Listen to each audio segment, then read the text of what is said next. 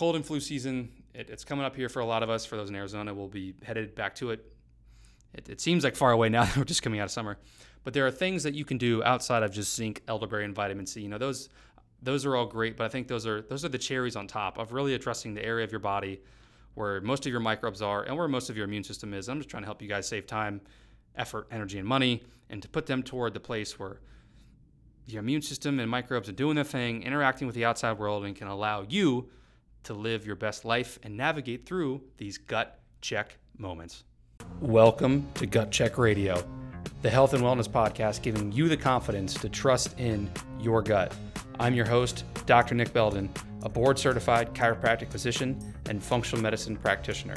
And just for those of you who are aware, the contents of this podcast are for educational purposes only and are not intended to diagnose or treat any condition, and do not apply any of this information you hear in this podcast without first speaking with your physician. Dun dun, dun dun, dun dun, dun dun dun dun dun dun dun dun dun dun dun dun. Ah, for those of you who have never seen Jaws, I actually haven't either. Apparently that is the ever popular theme music that people use to describe Jaws coming after them. And for the sake of this episode, you can think of that as colds and flus and bacteria and various viruses coming after you for this cold and flu season. Welcome back, everyone. Another episode of Gut Check Radio. Super excited to get to this episode to you all. And I'm really excited to talk about this topic because, A, it's when you unpack why it's called cold and flu season. Flu kind of makes sense, but when you think about the name a common cold, and when you think about what that term means, what does that insinuate? Or what do you think in your mind as you hear the phrase the common cold? You probably think, hey, when it's cold outside, because it's cold outside, when I go out there, I'm going to get cold, and that's why mom always told me to wear a hat. That's why recess was always indoors from November through January in the Midwest and some parts of the East Coast. Why does that happen? And you know, what's also funny, before we fully answer that question, I'm going to leave you hanging for a second, is in Arizona, I want you to think about this. In Arizona, you know when cold season actually is? It's in the summer. So we have a theme here. If in Arizona, if cold season is in the summer months, in places like the Midwest and the Northeast, some parts of the East Coast, if cold season is during the winter months, what do you think are some of the commonalities that occur in these two places? Is it the temperature? I don't think so, because in Arizona in the summer, cold is the very last word that comes to my mind. What it really comes down to, and I remember learning this from my microbiology professor in graduate school, is you have to realize colds and flus are predominantly transmitted from person-to-person contact. There are other methods, but predominantly from human-to-human contact. And think about this. Are you more likely to be surrounded by more humans if you're inside a building or outside of a building? I'll let you know on that one for a little bit. I imagine that all of you, listening out there, you're very rational. You understand that, hey, I'm probably in closer proximity to humans when I'm inside. So what are the commonalities between Arizona and the summer? And we'll say Wisconsin in January. Everybody stays inside. So we call it the common cold because traditionally people would acquire colds during the winter months, but it was because they are inside. So it's, I cannot, it grinds my gears whenever people say, oh, you don't go outside. Like people walking outside in shorts and t-shirts are the reason that we get sick. Or it's like, no, the people who are walking outside in shorts and a t-shirt are probably more immune resilient than anybody else out there. So if you're out there and you're the person who walks outside in a shorts and a t-shirt during wintertime, keep doing it. Don't let anybody tell you that's the reason everyone else gets sick. You're the reason that people don't get sick. You're the reason, because you don't spread it, because you're outside amongst the fresh air, amongst nature, amongst the environment that is making it harder to contract said disease. So if nothing else from this podcast, hopefully by now you've learned that the term common cold is an incredibly large misnomer, and that cold and flu season mostly just has to deal with what part of the year people are most inside their homes. So if you're listening to this podcast and you live in the state of Arizona and it's now the late half of October, we're actually coming out of cold and flu season here into the most prominent time when people are outside. And if you're in, 60 to 70% of the rest of the country, the total opposite is currently what you're undergoing. So for those of you in Arizona, this might be more helpful for understanding this coming summer. For everyone else, hopefully this is very relevant to this time of year right now. And I really feel for a lot of the people out there who they do what they're told to support their immune system. You know, especially ever since 2020 and the C-word virus, the word immune system has sort of become hyperbolic and is sort of, you know, people, their ears stand up and they automatically get on high alert because you can only say things about the immune system and immune function. But I really feel for you out there who you do all what you're told. You know, you take vitamin C, you take zinc, you take elderberry, all the stuff the internet tells you to take to support your immune system. And you also heard how poor for your immune system it can be to have poor sleep. So you've started to prioritize your sleep hygiene, and you've started to take a couple different supplements to help support your immune function, yet you still got sick the past cold season, and you're sitting there going, ain't that some, you know what, like what's wrong with that picture? Why am I doing all the stuff people are telling me to do on the internet, yet I still had cough, runny nose, sore throat, even maybe struggled to breathing, struggled to sleep because of how much congestion, had to miss some work, just couldn't enjoy life, couldn't experience life to the fullest that I want. Like, you know, you're kind of bummed because you did the stuff and then you didn't get seemingly the rewards and get to reap the benefits of the stuff.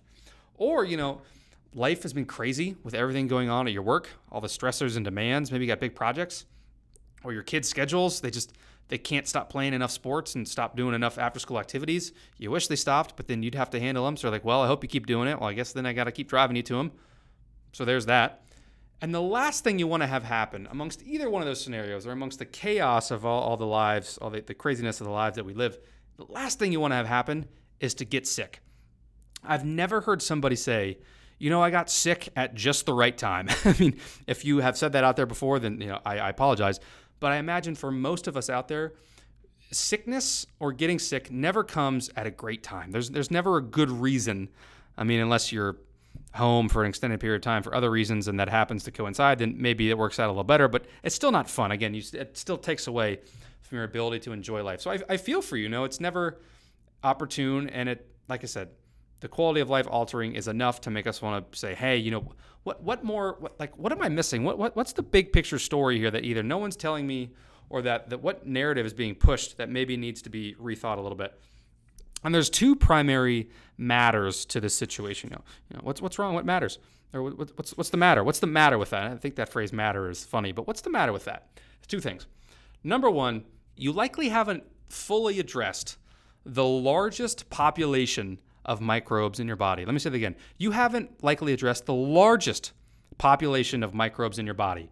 You know, and if all the colds and flus out there are related to various microbes, specifically viruses and bacteria, wouldn't you want to assess where that largest density of microbes is? And wouldn't you want to do something about that specific area? That's where all the hoopla and all the parties happening. Wouldn't you want to go to that party? You know, zinc and elderberry and vitamin C, yes, they can be beneficial, but they're probably only moving the needle 20 to 30% at best because a lot of those same compounds don't work on this large density of microbes.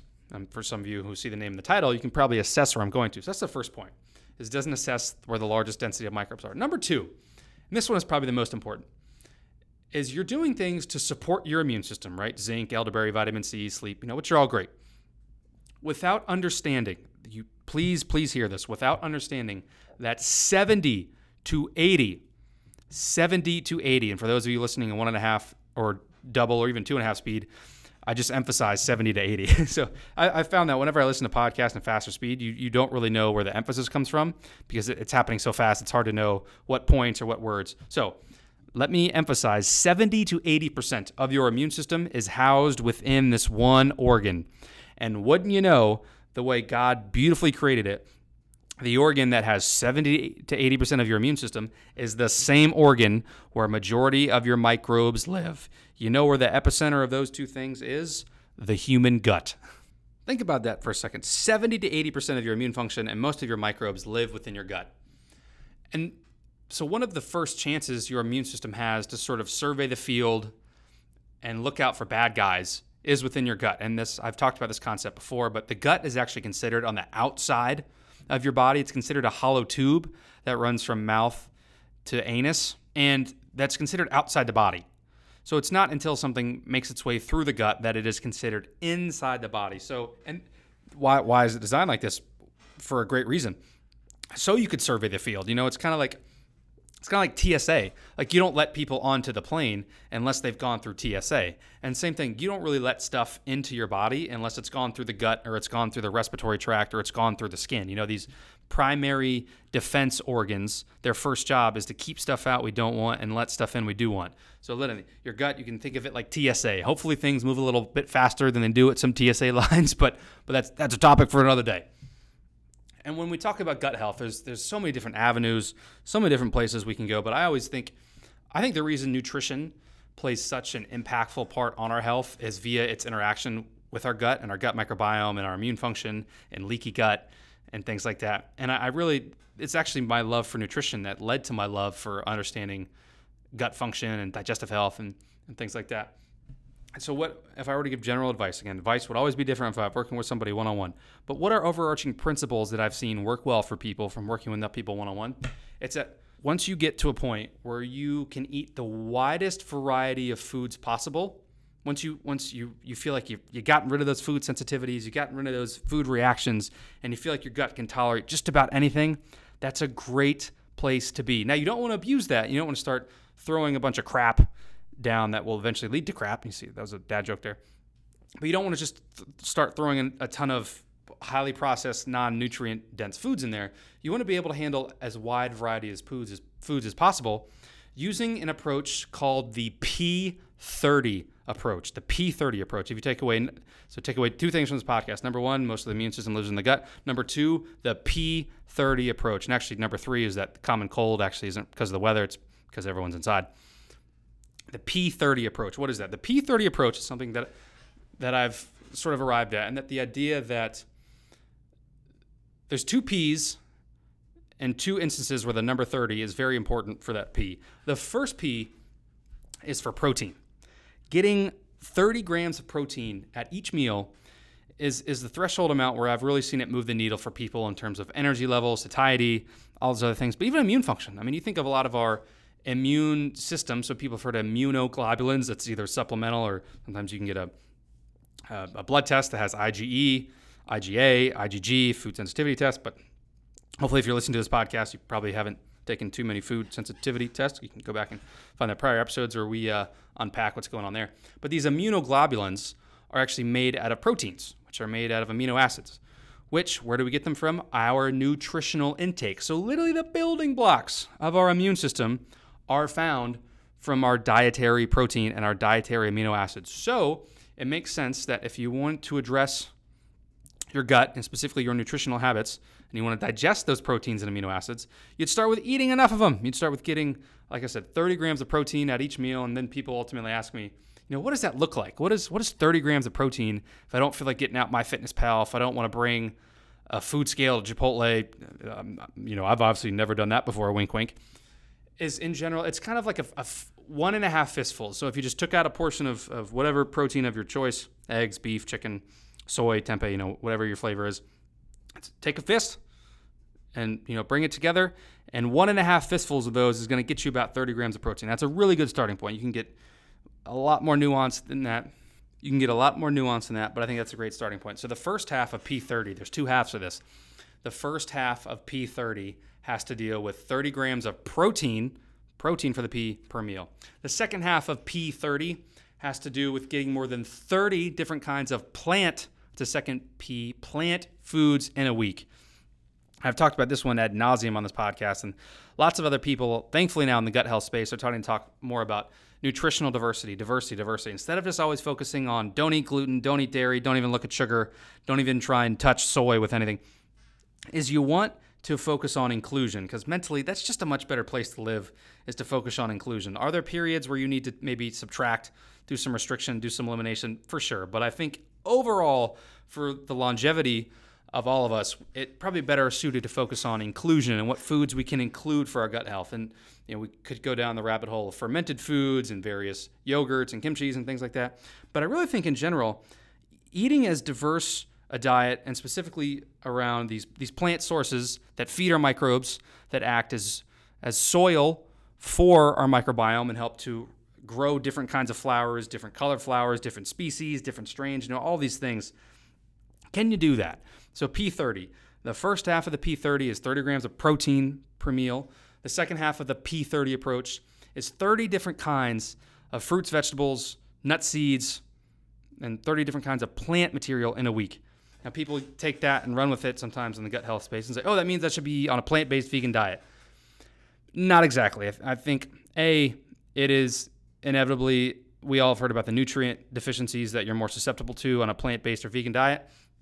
And, you know, there's aspects of the argument for veganism and not veganism that I would actually love to have with someone on this podcast in terms of some of the biblical undertones sort of speak to, you know, humans, we carry a certain domain where we're higher on the food chain than animals, and that was designed that way for a reason. And I probably just lost like 50% of my listeners for saying that.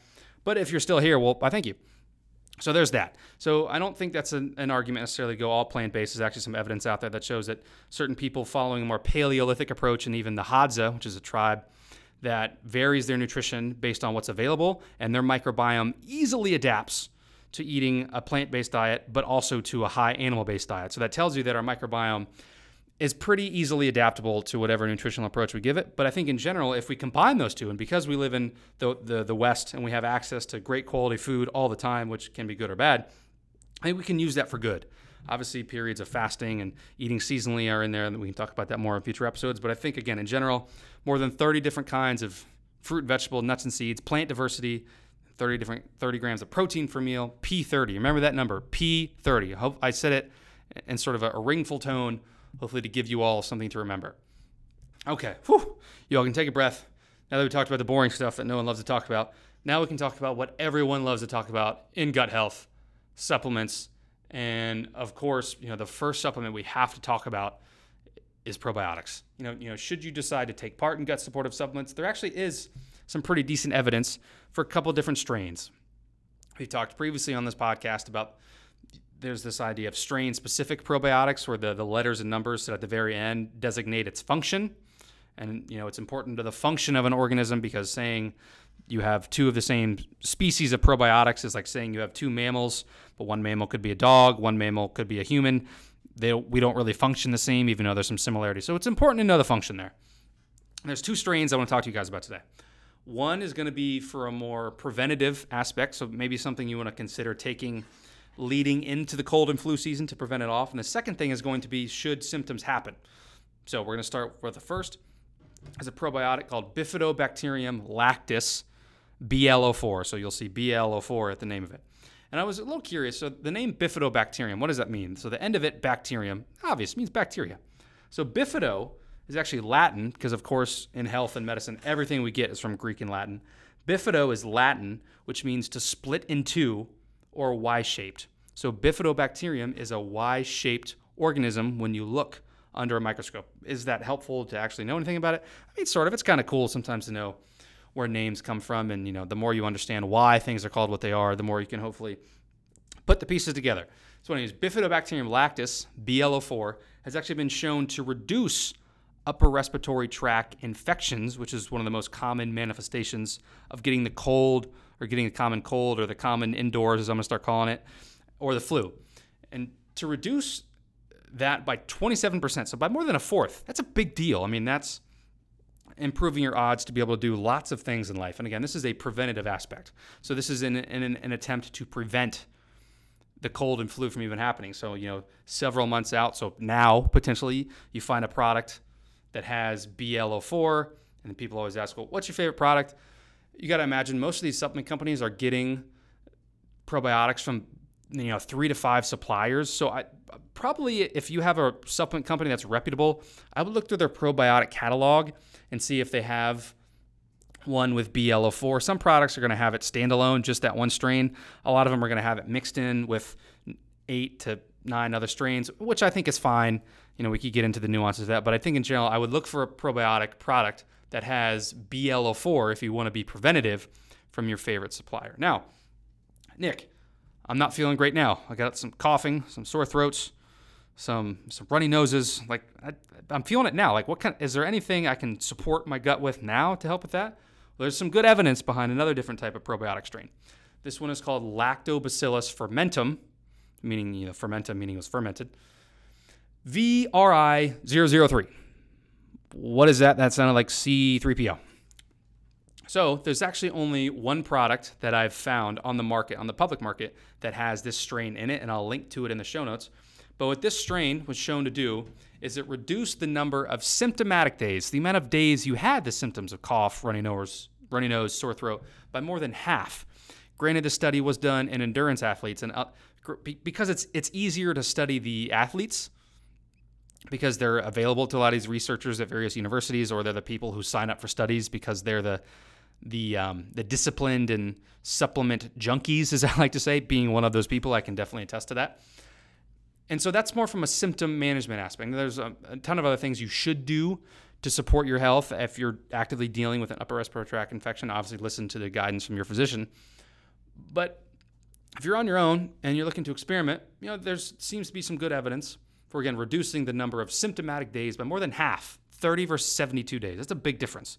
So the group who took the probiotic only had 30 symptomatic days over the year versus the group, I think this was over 4 months, versus the group who didn't had 72. I mean, literally, you could do so many extra things in life with that extra 42 days. And I'll put the link in the show notes about the one product of the strain I've seen that has it.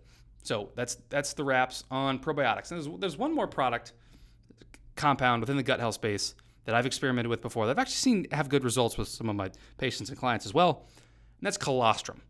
Colostrum is actually known as what's called the first milk, meaning whenever a mammal gives birth, part of the liquid that comes out at first birth, not to, you know, TMI here, part of the liquid that comes out is a substance called colostrum. And that colostrum is very rich in nutrients, prebiotics, but also immune supportive compounds, namely immunoglobulins. So the immunoglobulins themselves can be found in colostrum. Also things called lactoferrin, which help bind up various bacteria. We're getting too deep into the weeds. Immune supportive compounds literally can be building blocks further for your immune system.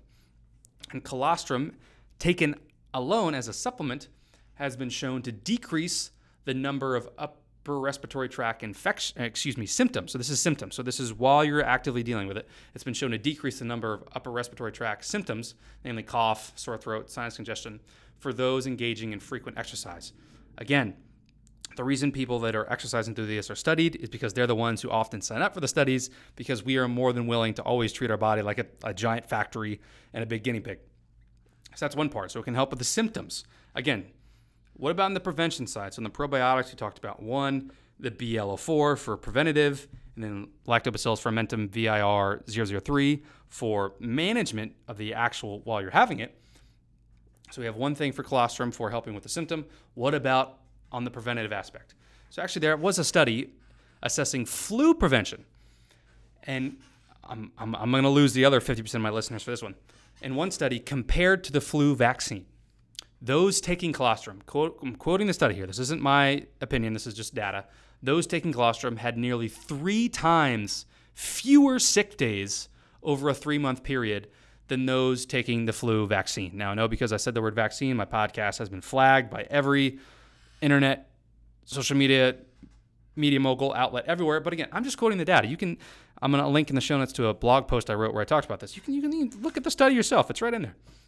Again, to repeat, for colostrum, in one study, compared to the flu vaccine, those taking colostrum had nearly 3 times fewer sick days over a 3-month period than those taking the flu vaccine. I just think that's very, very interesting.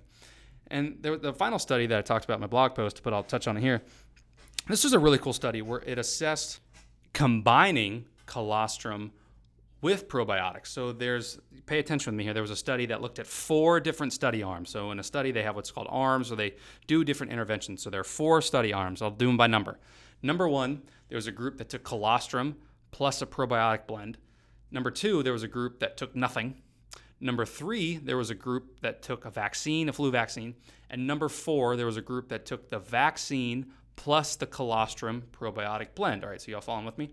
So at first glance, you know, my thinking would be the group that took the vaccine plus the colostrum probiotic blend would be the most effective, right? You're getting the adaptive immune response from the exogenous vaccine, and you're getting the immediate immune support from probiotic and colostrum. That's what I thought.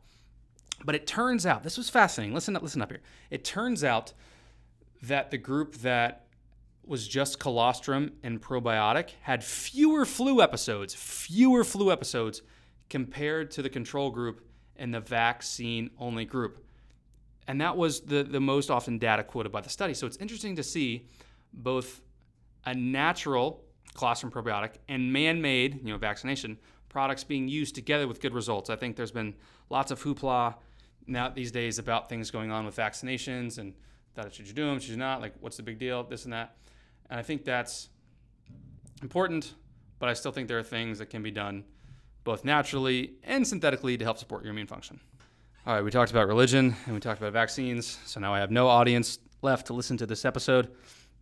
But if you are still here, maybe I'm just talking to myself. I heard someone say once that people just start a podcast to do therapy on themselves, and I said, yep, 100% to that. So really, thank you genuinely to those of you who are still listening and those of you who have been listening. This has been such a fun journey for me to provide value to you guys and hopefully to give a different perspective on holistic health, one that isn't fear-mongering and one that just tells you information and tries to keep it simple and like, hey, what can I do about it?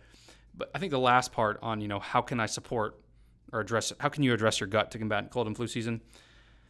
We got to talk about antibiotics, and I think sometimes they're life-saving, and sometimes in the immediate situation, you trust the person who prescribes them, recommend them, always go with what you've been prescribed, and so you take them, and that's completely okay.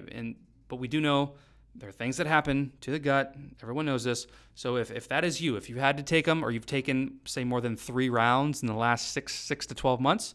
I think your gut gives you some love, and I'll link in the show notes again. I did a whole podcast on this, but I'll link in the show notes to the free guide I created on how to repair your gut after antibiotics with tips, strategies, tactics, and my favorite go-to foods and products to help you rebuild a robust gut and immune system after coming off antibiotics.